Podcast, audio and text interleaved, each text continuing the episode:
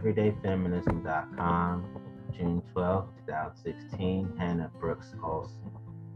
Uh, Hannah Brooks Olsen is a writer, general curious person lives in Seattle. Before she was a writer, she was barista, a cocktail waitress, and janitor in college. She is an unwavering supporter of the Oxford comma, enjoys Bourbon and college football. She's completely in love with the little dog and profane language. Connect with her on Twitter at Miss Hannah Brooks.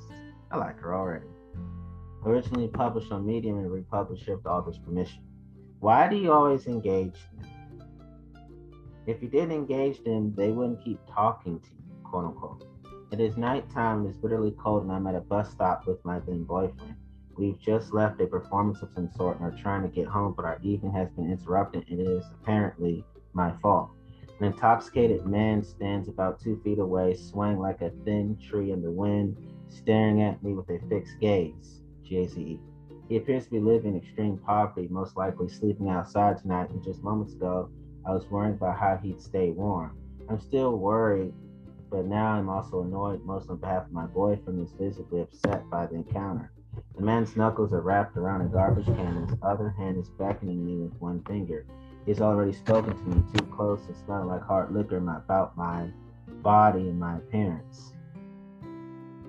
He keeps pinballing from his garbage can to me and back again, prompting me to talk to him. This goes on for at least 10 minutes, during which I'm courteous and my boyfriend goes more and more anxious. The sexual harassment isn't what irritates me. For me, this isn't frightening or even that uncomfortable. This is every single day. I leave the house, men talk to me. I hold my breath and I'm polite and I'm unshakable, and then I get home, repeat, repeat, repeat. What annoys me is the fact that I'm being blamed for this moment in time for this interaction. While this isn't new to me, this is the price of living my life of going to things. It is new for him, and he doesn't enjoy it. Just don't talk to him or go away, my boyfriend tells me again. His face is pale and he's clearly nervous and perhaps downright afraid of what the man will do to us, to him, next. I'm not afraid because I'm doing what I had learned to do to keep us both safe. The exact thing that my boyfriend thinks is causing this interaction is the thing that I know will ensure it is over more promptly and without incident. I remain courteous as well. Sometimes when I get home, I tell my boyfriend about the persistence of interactions like this, the pervasiveness of it. He seems aghast, but I get the feeling that he, like a lot of men, think I'm exaggerating. I can't entirely blame him, but most people have a hard time grasping the gravitas of the situation until they themselves have experienced it. He's never seen this happen in public. He's never had it happen to him. And of course, he has told me to just ignore it because that seems like the most logical approach. We ignore things that go away, right? This time, though, he bears witness. His presence at my side does nothing to dissuade the drunk man because, as much as men like to think that just being there is enough to protect women from other men, that is rarely the case. Example, the time a man on a Greyhound bus put his hand on my leg and physically blocked my path as I tried to wiggle away while the man on his side, someone's white collar business dad, lured by the promise of nicer seats and outlets on the bus, looked worried but said nothing. Example, the time a customer cornered me in the alley outside the restaurant where I worked during a cigarette break, and two college women lingered with a concerned air, but ultimately decided to keep walking.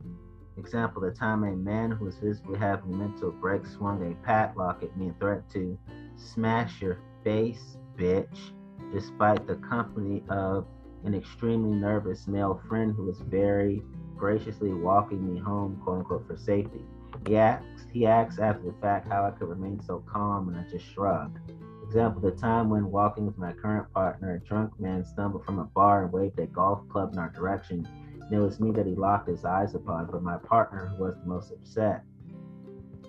I obliged the imposition just long enough to steer us into a bodega until the man leaves. It's hard enough. It's hard to even be disturbed by an occurrence that happens so often because if I were to allow myself to feel it every time, I'll never be able to leave the house again. It's something I'm reminded of whenever a man is present for an incident like this and is so very visibly shaken at loss for what to do or how to react. Seeing it happen this time, though, doesn't seem to breed empathy in my boyfriend. Instead, it confirms everything that he believes. I didn't ignore the man. Now he's here in our presence in our life, waking up our time and attention like water. I smiled and I was polite, and that is why he talked to me. Though, of course, I was paying exactly no attention to him before he began to demand mine. I was doing exactly nothing to invite this man's leering sexually aggressive language, except for existing as a woman, which for many men is more than enough. Seriously, stop being nice to him and making it worse, quote unquote. The conclusion exhausts me because we have been over this and you should know better. I'm tired of holding the hands of men in my life also keep my fists cl- clenched as men I don't will penetrate my space and exact expect my time. It's also decidedly untrue. He doesn't know what makes it worse because he hasn't lived it every day. He has gathered much less anecdotal data than I have. He is a man who is, for all intents and purposes, considered one of the quote unquote good ones. He's participated in Walk a Mile in Her Shoes. He has seen the vagina monologues. He has read Judith Butler and Bell Hooks, and he knows about the male gaze, Jason E., and the Bechdel test. He will never harass a woman on the street. He will never blame the victim. Except right now, and every time it happens to me, it's still my fault. I did this. That man is making my boyfriend uncomfortable because of me. Um, this is the thing about being an ally. It requires very little nu- nuance of understanding. Catching the sexism in a beer commercial, you're an ally. Lamenting the gender wage gap, you're an ally. Blaming women for the behavior of men in everyday occurrences of sexual harassment, well, the men who yell repulsive things about me from their cars or on the street. The men who follow me home. The men whose hands slip up the back of my skirts. I squeeze by for a seat on the bus. The men who wave their limp, rub genitalia at me in broad daylight. The men who have said they loved me also raise a hand to me. They do it. The world uh, seems to think, despite so many articles like this not because we have told them all their lives that my body is their property, my intention, their right, but because I have smiled or dressed or walked or assisted in a way that gave them the green light. Never mind the fact that talking, smiling, assisting in a passive, polite, permissive way has actually saved me. Never mind all the times when a man has turned quickly, like flipping over a playing card, from seemingly warm and charming to frightful and alarming when I even applied when I even implied that I didn't want to talk. Never mind the fact that one time a man at a bar whose advances had just become too much to stomach literally spat in my face when I told him I was really just trying to read alone. Never mind the fact that telling a lecherous man on the corner not to fucking talk to me one day when I was just so tired of being treated as a constable good prompted him to show me his knife and tell me to be grateful for his compliments, fat bitch. Never mind the assumptions that come from a simple no. You think you're too good for me, or what? So you're a lesbian, or did anyone ever teach you it's not polite to ignore people? No. And in fact, people keep telling me to do the exact opposite. Then there's that question shouldn't you be grateful? Doesn't it feel good to have so many people interrupting your day just to show their interest? Wouldn't anyone love to be showered with compliments at unexpected moments? But of course, the answer is no, because the majority of the words I hear are not meant to be kind, they're meant to be corrosive. Many men go through the world feeling invisible, which is the fault of toxic masculinity and also the fault of their fellow men. When your ears are as a woman full of compliments quotations that sound that sound more like threats, every advance becomes just noise. Every encounter potentially dangerous or uncomfortable situation. We are told to ignore sexual harassment unless it's from a nice guy. We're expected to know the difference immediately and react appropriately. We often get it wrong because there's no right answer. And yet, it's men who tell us how best to handle these situations, when in fact, it is we, the victims, know best. In my life, it has become abundantly clear to me that there's no way for me to end the constant barrage of unwanted conversation and touching and sexualization of my body. There's nothing that I could do to stop giving tiny pieces of myself and my time on this earth to the men who demand it because there's nothing that I can do to stop the demand. That's not on me. Happens regardless of what I'm wearing, regardless of how I feel, regardless of how I move through the world. It's not what I do and it's not how I act. It is my presence and just that. Sometimes it's with good intention, sometimes it's not. Sometimes it's with no intention at all other than to interrupt and interject. Someone just has to. Someone just has something they want to say or do to me, and they can see exactly no reason not to say it or do it. It's not a question of if it will happen, but when and how often. How many times today? How many times for the rest of my life? How many will go sour? How many will end with me in danger? I can't make it stop and I can't reduce the volume. What I can do is ensure that it's not worse. And so I smile, I make conversation, I'm charming and sweet. I even swallow hot stomach acid to choke out the words thank you because there are the actions that, because these are the actions that it has been proven to me over and over by trial and error work best. A small smile heads off the rage. A wave back keeps the situation simple. A forced laugh keeps the man outside of the drugstore from following me any further. A full fledged conversation when I am trapped in line helps me suss out whether or not this person is violent or just overly friendly. It's tiresome, it's not ideal. It leaves me worried, it makes me guarded. It prompts me to consider every, every single interaction I have in public. There's an innate unfairness to this for the men who harass me, who invade my space and demand my time and attention, who grant themselves permission to touch me. This is a pleasant experience. They feel listened to, invisible, and valued and validated. It has the opposite effect on me. And yes, I know that in doing this, is using courtesy as a weapon of self-defense. That I'm also actively enabling the behavior and I'm encouraging it further, and I'm part of the problem. Um, I would rather get home safe at night than take up the charge of ending male entitlement when it stumbles my way because the truth is, my compliance doesn't cause male entitlement, and my lack of compliance isn't enough to make it stop.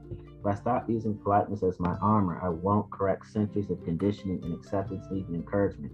I won't make a man who thinks my body is his for the taking to reconsider a lifetime of training that tells him that's the case. I won't end anything except potentially my own life. If I stop complying, the most likely outcome is that I will be harmed. The most likely outcome is that nothing will change except instead of being irritated by harassment, I will go back to being actively afraid or, you know, worse. For this reason, each day I decided to be, I decided to be temporarily okay being part of the problem because I know that my part is the absolute smallest part. I also decided to be part of the problem because the alternative, just ignoring it, in quotations, is part of the problem. Uh, of course, telling women to quote unquote just ignore it is another way of telling women to be quiet. If we're quiet, we'll be safe. If we're quiet, they'll go away. If we're quiet, all the men who don't harass women, who don't help themselves to our bodies, they feel better about their own silence. On this exact night, with this exact man who should know better because he prides himself on understanding and hearing women, the tiredness overwhelms me. I can't be a part of it anymore. No, actually, he won't. He won't go away. He won't leave us alone. Actually, engaging is one of the best ways I know how to keep myself safe, and we're all. For the entire bus ride home, the bus finally comes. I unload all the little scraps of it. Uh, I, I unload all, all of little scraps of indignity that I have packed around with me for all these years. I don't care if he hears it or learns a goddamn thing because mostly I just need to say these things, these things that I've said above and many more.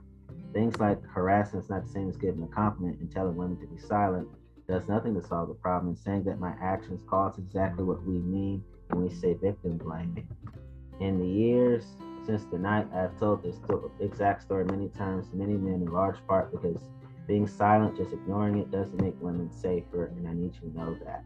I just need you to know that when men are quick to remind us that not all men harass women, I'm quicker to remind them that all women really all have experienced it at least once, but more likely they have experienced it many, many more times than that. As many times as we've been party to this, as many times as someone has touched us, yelled at us, hit on us, hit us, raped us, spat on us, stalked us, threatened us, propositioned us, we've also been told to just ignore it. The truth is, we don't have the luxury to ignore harassment. We engage, we're kind, because that is what keeps us safe. Now it's time for everyone to engage. If you're tired of hearing about women being harassed, tired of us sharing our stories about it, Maybe that's because you've been ignoring it. You don't believe that you should have that luxury anymore either. I fucking agree with Hannah Brooks Olsen, here's why. I witnessed um, women being sexually harassed in my childhood. And in my childhood, um, I took every opportunity I could to the best of my ability to fight. And now that I have a I have public platforms, my books, and well, I'm, currently about to publish my very first book, as well as being a podcast host and getting in trying and work on getting my podcast on like YouTube eventually, and the website, and you know, the formal ways of a newsletter and all those kind of things. I know in my heart that I'll get to combat sexual harassment uh, much more often you know bigger scales than what happened locally when I was um, a child. So that's what I appreciate is that I'm fighting this.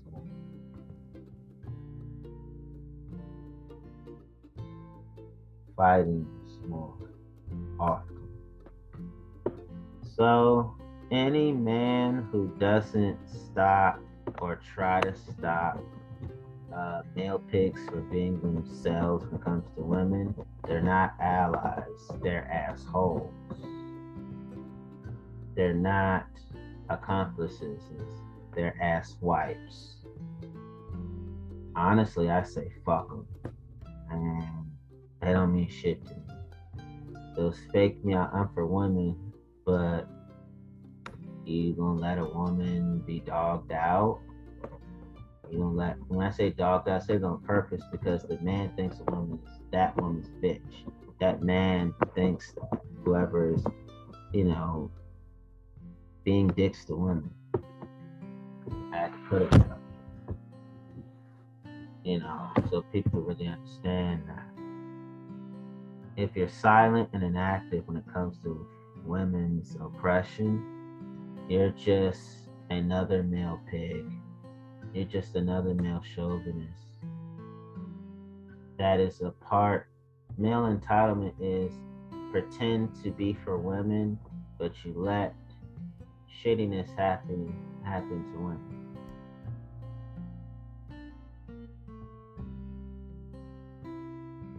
Putting women through hell of a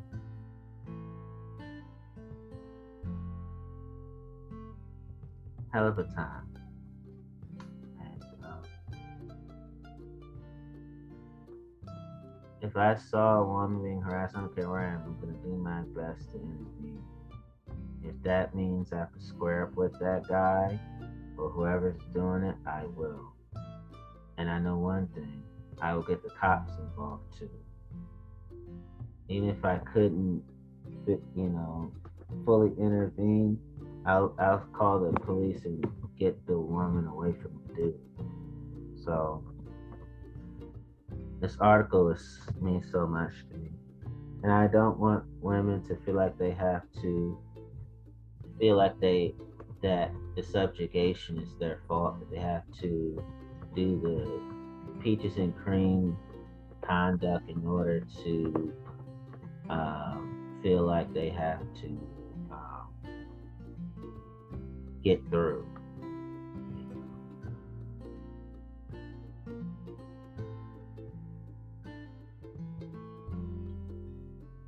I'm hurt by that, so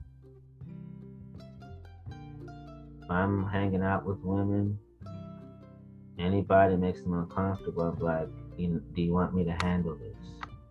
I will confront them directly for you, or do you want to get away completely, or we can just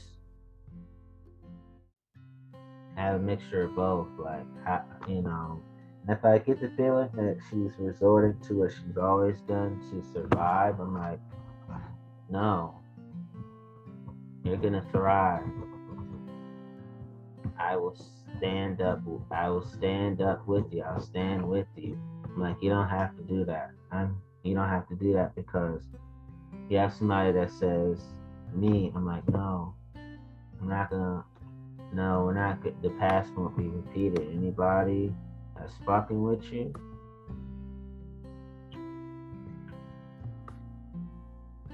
I don't mind possibly getting the cops called on me because I'm defending a woman. Not to score cool points, but it's in my nature to look out for women girls. So that's how the hell I feel.